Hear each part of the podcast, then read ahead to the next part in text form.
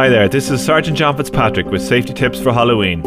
Halloween is a great time for the kids. They are on the streets in their neighbourhood, excited and inattentive and unpredictable. Slow down and be especially alert. Take extra time to look for kids at intersections, on medians, and on curbs. Enter and exit driveways and alleys slowly and carefully.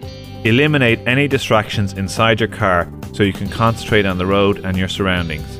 Drive slowly. Anticipate heavy pedestrian traffic and turn your headlights on earlier in the day to spot children from greater distances. Popular trick-or-treating hours are between 5.30pm and 9.30pm, so please be especially alert for kids during these hours, and have a happy Halloween.